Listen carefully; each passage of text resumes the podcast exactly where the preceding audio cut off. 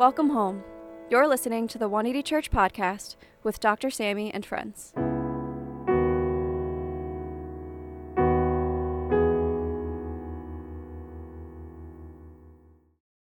Dr. Sammy D. Kim is a Harvard trained ethicist and co founder of 180 Church NYC.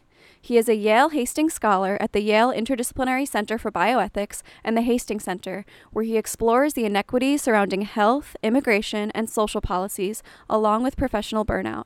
He is also a regular contributor to Christianity Today. For more information, please visit his website at samdkim.com. Okay, let's breathe out together all the anxieties, all the ruminating thoughts, every demonic harassment, every mode and every hat we wear, and even perform- performance modes, let's lay it at the feet of Jesus. And let's breathe in as children of God His presence, His closeness, His intimacy in this place, in our lives, and around us. October 8th from Jesus Calling. I love you with an everlasting love. The human mind cannot comprehend my constancy. Your emotions flicker and falter in the face of varying circumstances, and you tend to project your fickle feelings onto me. Thus, you do not benefit fully from my unfailing love. You need to look beyond the flux of circumstances and discover me gazing lovingly back at you. This awareness of my presence strengthens you as you receive and respond to my love. I am the same yesterday, today, and forever. Let my love flow into you continually. Your need for me is as constant as the outflow of my love to you. Amen. We're going to ask um, Paul to come up and give us today's word.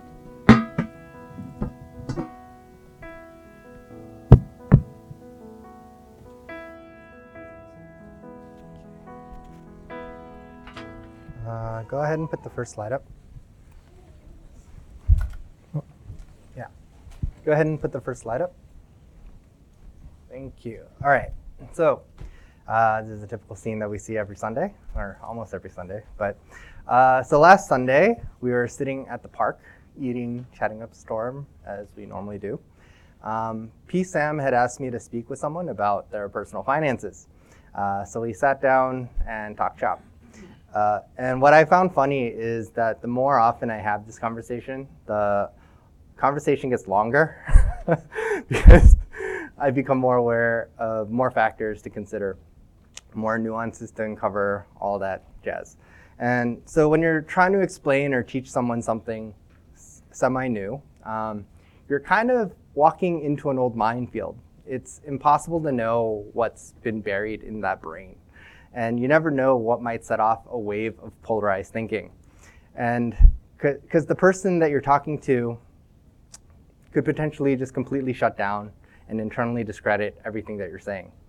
Why? Because as human creatures who don't really like change, we know what we know, we underestimate what we don't know, and we aren't very good at handling unknowns and contradictions that challenge the little we feel that we confidently know.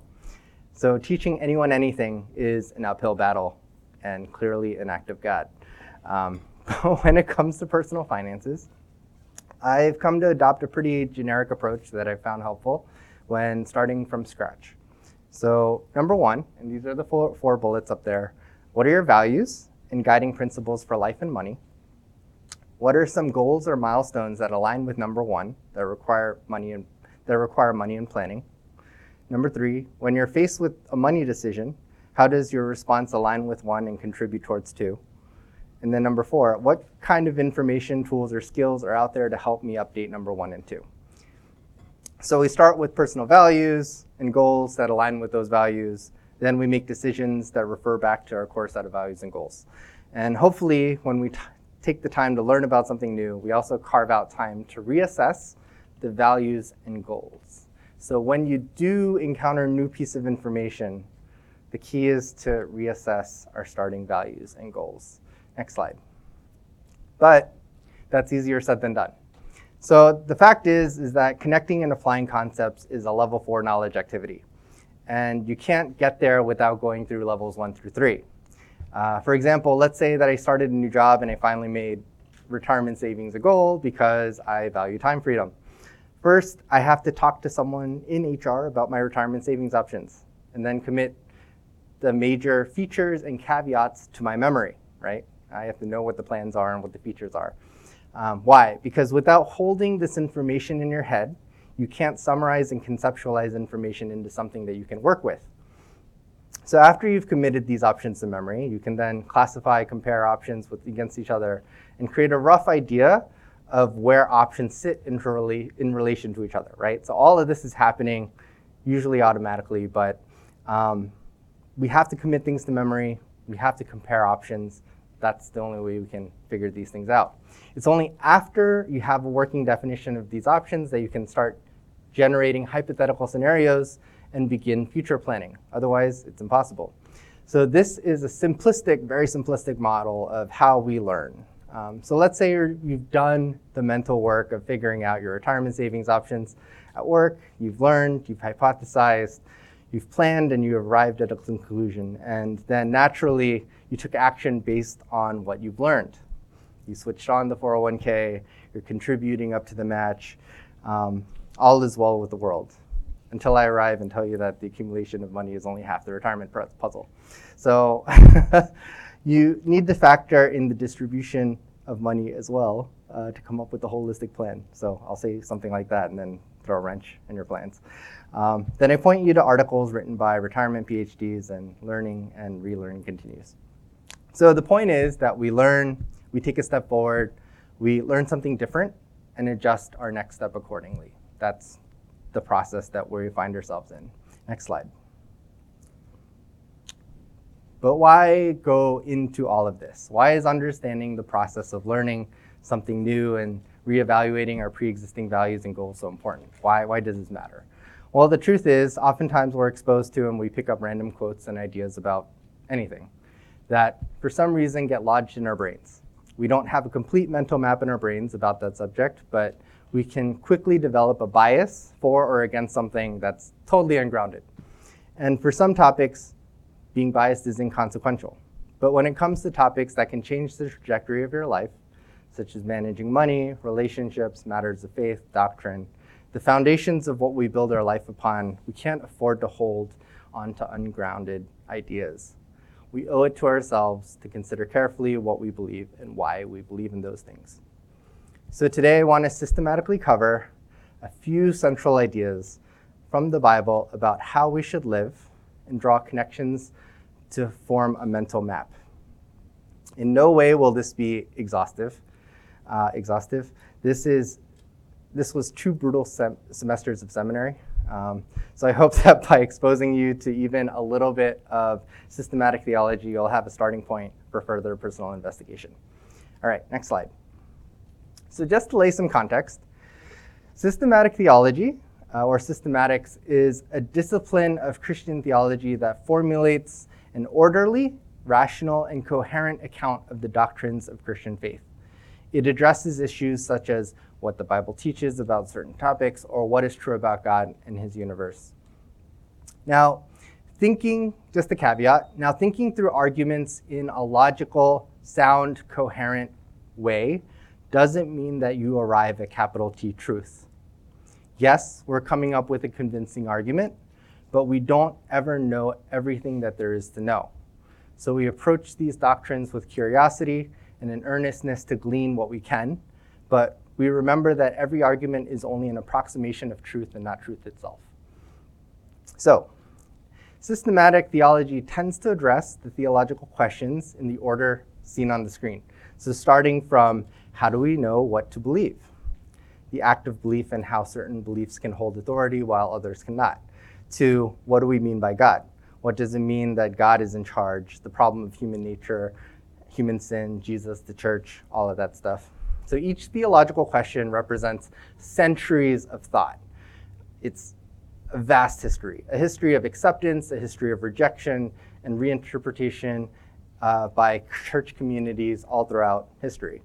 And so today I wanted to run through an outline of the seventh question how should we live?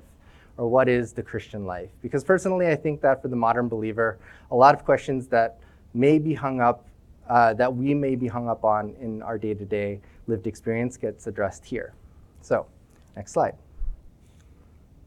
All right, so the question, how should we live as Christians, logically begins with our understanding of salvation through grace and works.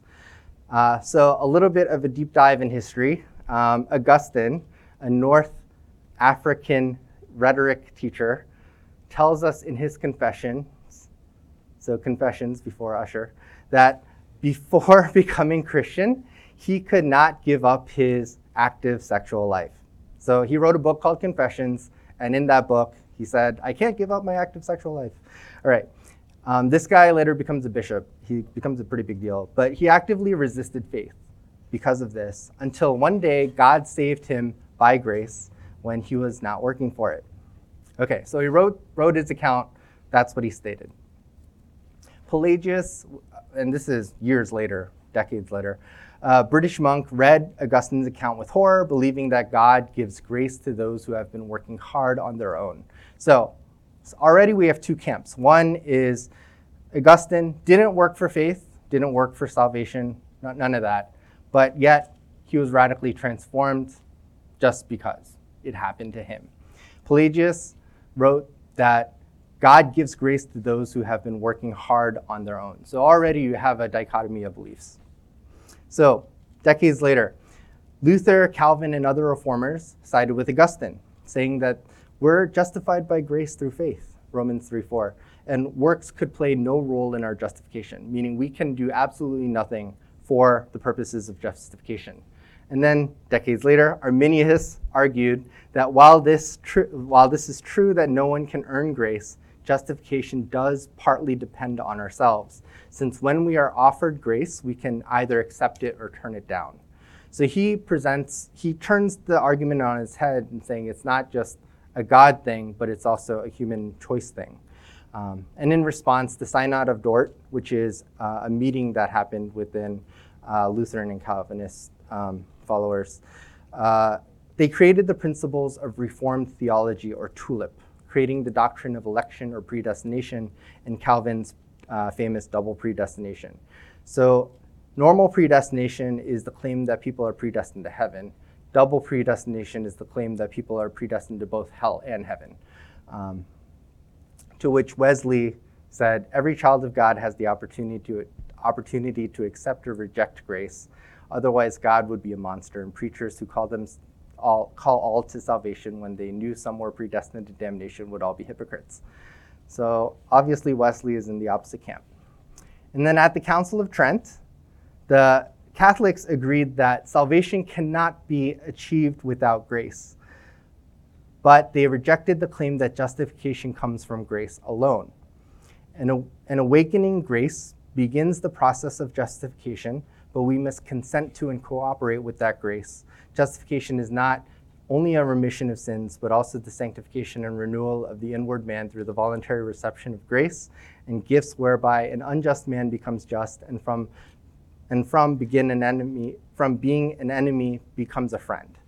So someone who is not getting better cannot really be justified. So basically what's happening is, is it, it, starts from grace and works and then it makes its way down to what is, what's happening during justification.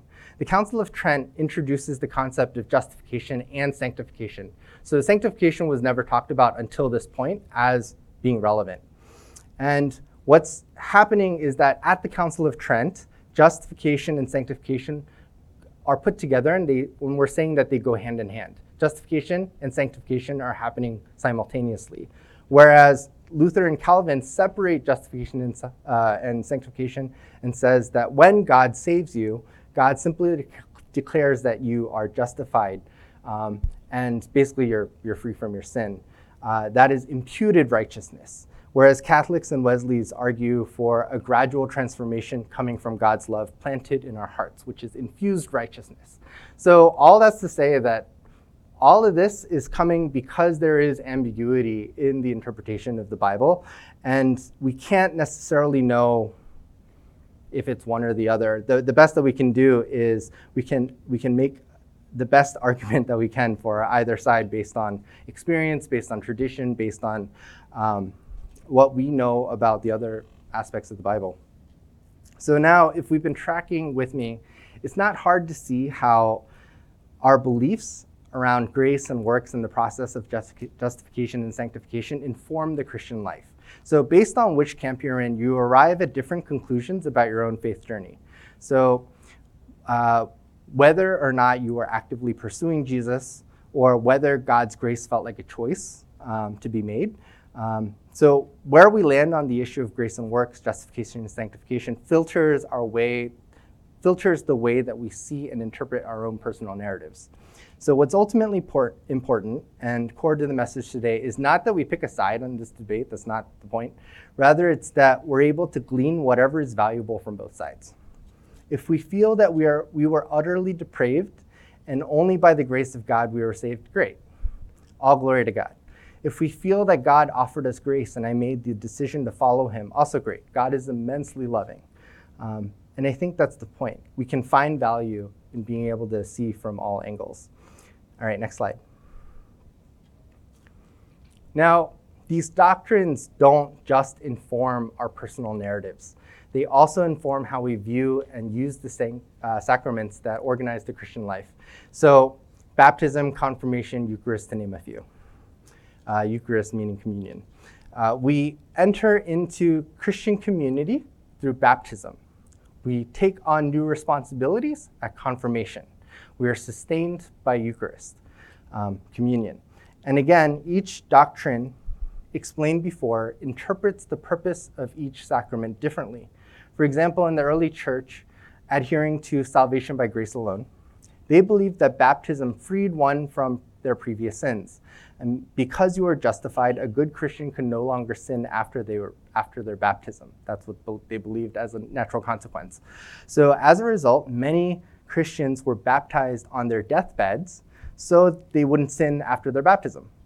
Um, this made logical sense at the point of receiving salvation. God declares you justified and you don't want to sin, to get in the way of that. So when you get baptized, at the very end. Um, but what I found fascinating and where I wanted to go with this point about sacraments is that sacraments which organize the Christian experience are communal in nature. So they're signposts that connect a divine reality with our experience within a community. And it's how we exist in community that's at the core of the question how should we live? So I'm going to read this quote that's on the screen uh, by Platter. Platter writes Christianity cannot be understood or lived out apart from a community. It's a way of life that embodies a common mind shared among trusted friends. Christians make their way in the world by growing into this common mind in ways refined over many centuries. They need spiritual friends, both those who have gone before and those who are now present, who accompany them and whom they are uh, they in turn accompany as they wend their way through the worlds that do not necessarily share or even understand their common mind. Some particularly inspired and articulate Christians have written down their experience and their advice regarding this common mind for Christian living, especially patterns for the uh, establishing patterns for the less imaginative among us. The first such documents, um, still as important as any, is the long first letter Paul wrote to the Church of Corinth in about AD 54 55. This letter remains a classic statement of Christian self understanding. All right, next slide.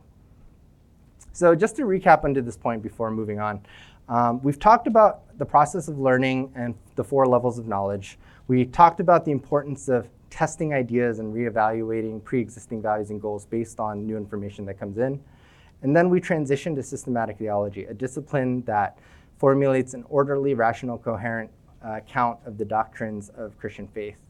Um, where we went through a, th- then we went through a bit of Christian uh, history, the evolution of grace and works, and its translation to justification and sanctification. And we discussed how these doctrines shape how we view our own experience uh, and, our, and our communal use and understanding of the sacraments. So I want to offer one last example of how theology shapes the identity and the actions of the community, much like how our beliefs about them, uh, much like how our beliefs about the market, taxes, social security shapes our financial decisions. Um, okay, so next slide. So Paul writes a letter to the church in Corinth that directly addresses how should I live. And if you look up outlines on 1 Corinthians, you'll find something that looks like this. It's a laundry list of real issues faced by the church, issues that at the time had no clear answer. Um, because culture said one thing, the public sphere said another. And there was confusion and disagreement as to how the church should respond to these things. Um, so, Paul in his letter presents two arguments that shape his response to each one of the problems uh, that are being presented at the church. First, Paul teaches that the identity of the community is shaped by the crucifixion and the resurrection of Jesus. Uh, the Christian mindset begins at the cross of Christ, which is foolishness to the world that only seeks gain for itself, but displays the wisdom and strength of God. What no Greek wisdom, Roman power, or even God's law can grasp is that Weakness voluntarily assumed to rescue others is spiritual nobility and strength, and that military and political power reveal spiritual weakness. Second, uh, Paul expects the, uh, the Corinthian Christians to have the mind of Christ uh, and to live according to it because God is dwelling in the hearts of his people. Um, next slide. So, uh, one of Paul's most striking teachings is that God has not only broken into history in Jesus, but has taken up residence in the bodies of the baptized. One is not saved by ideas, but by knowing that God no longer dwells in the temple at Jerusalem and demands animal sacrifices. Rather, in the person Jesus of Nazareth, God has made us his own. By baptism into Christ, God now dwells within us. And because God resides in your body, it does not belong to you, it belongs to God. Nothing is more foreign or threatening to our modern way of life than the idea that our bodies do not belong to us, but are an indwelt by and therefore belong to someone else, especially that if that someone else is God. Our age believes firmly that our bodies and our minds belong fully to ourselves and that we have ought to have complete control over them. Giving over one's mind or body to another is a sign of moral weakness and ignominy this notion that modern society uh, pri- prizes so highly is a sign of um, as a sign of autonomy, freedom, and maturity is precisely the false wisdom, the worldly understanding of power that the message of the cross turns on its head. It's only the wise who have the strength to give their mind and body to God. Uh, the foolish believe that they own themselves. So, the idea of community uh, the, the idea of the community of Jesus modeling itself after a crucified and resurrected Jesus, and together with God dwelling in the hearts of his people, those two ideas shape all of Paul's instructions on sex, on legal disputes, on marriage, on idolatry, on dietary restrictions, on spiritual gifts that are happening within the community. Um, sacrificing what little we may gain for ourselves by having those freedoms so that we can protect the community as well as individuals from harm. Um, Christian freedom is voluntarily restrained by the spiritual vulnerabilities. Christian freedom is voluntarily restrained by the spiritual vulnerabilities of the church's weakest members. The community is strengthened when the strong cater to the needs of the weak. And because the community's identity and calling are expressed through the lives of its members, both publicly and privately, Paul thought it was important for the members of the community to help each other glorify and not embarrass God in their bodies. One cannot claim to be Christ and disgrace the Lord in the gathered body. So, basically, in the sermon, what I wanted to, or lecture, uh, what I wanted to do was just give you an idea of what it's like to think uh, systematically from one question to another, going from, you know, how do we live?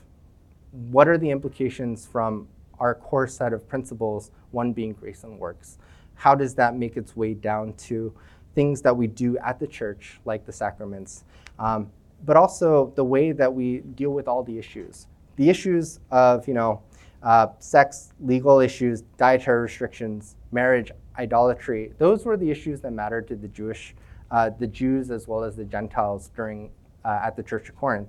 But I think using the same method of you know finding what our values are, identifying our goals, and then being able to then uh, figure out what our natural response should be towards the things that matter to us in our age um, is, I think, uh, basically what we're trying to get to. Uh, um, and ultimately, that's, that's what I hope that uh, this sermon will start, uh, I guess, inspiring folks to do.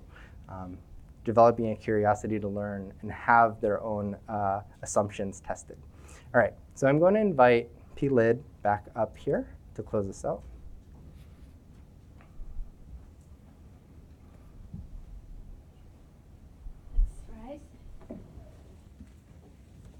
So, D. Sam is in Turkey right now. He's speaking at a global uh, mission conference, and he's been sending me pictures of um, fruit baskets that they leave in the hotel, and keeps telling me they have fakes because I love fakes. and every time I look, there's no fakes. He's funny like that, and um, he's convinced that kiwi is a fake, plum is a fake. So far, no fakes. But um, keep him in prayer. He'll be back on Friday. I love uh, when Paul preaches because he makes us think through a lot of things. And it's not just the pleasant things or the things that are really inspiring, right? But things that are nitty gritty and things that are actually important. So, you know, I grew up more Calvinist because I'm from Presbyterian background, and Doc he grew up more um, Methodist or more from the Arminian, right? Like Paul. And um, when I was growing up, I would have these talks with my dad, who was a pastor, and it was all about the greatness of God, how great God was. And he was, I think, in secret, like in between. I don't actually think he was very extreme, but we would think we would talk about how great God was, and the focus was always on how great He was and how He is faithful and how He is working. And then I got married, and then we um, planted the church, and I realized that my faith and my focus was more in the middle. And I love what Dallas Willard he says, a Christian philosopher hope I don't butcher this. But he says that God is not opposed to effort, but he is opposed to works because that has everything to do with attitude. And I think the mind of Christ, it's so important because it's about having the attitude of Christ to examine our ways and the ways that we live in this world and to follow him. So actually, turning to God and how much we rely on God and let go of the ways of the world, it matters. And I love that we'll be learning through systematically what all that means in today. And I just want to, I was just listening to the message, and um, before we go into the benediction, I just feel like God is saying that many of you came to Christ in this church, you met Christ, and you came from a um, no faith background or maybe a non religious background, and you came to Christ and you came to know Him. And I think a lot of times um, we can go right into serving God and um, kind of miss all the ways in which we live our faith.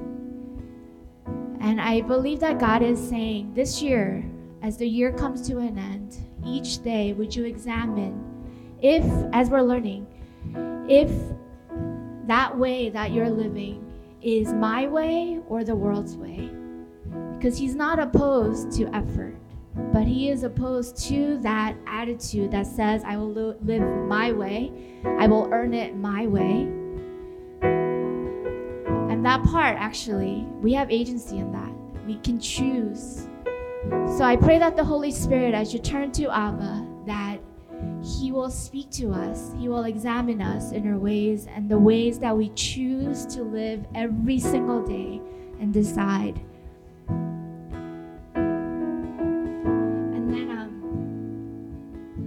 Let's sing this song.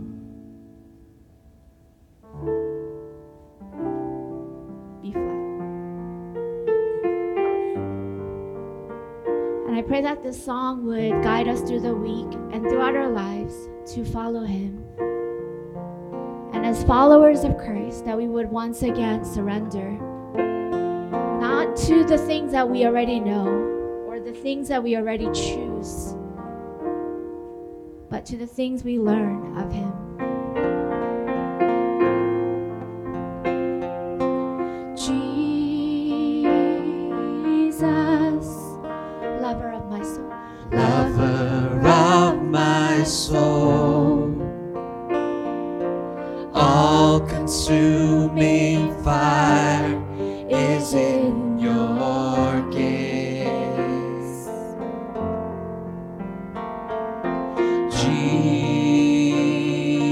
Jesus. I want you to know. I want you to know I will follow you for all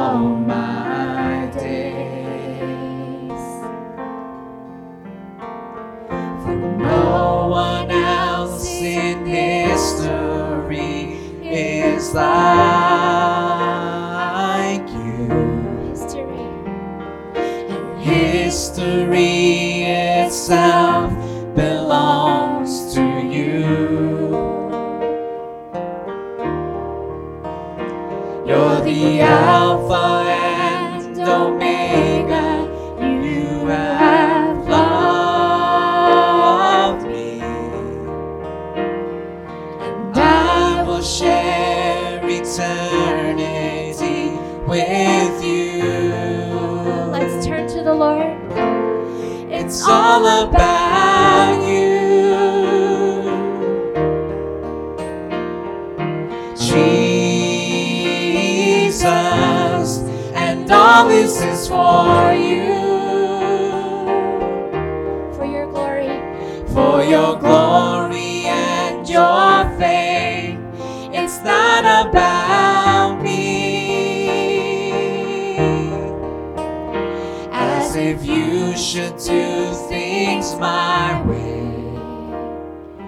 You alone are God, and I surrender As a sign of surrender, let's lift our heart, hands to Him. to your ways. It's all about you. It's It's all about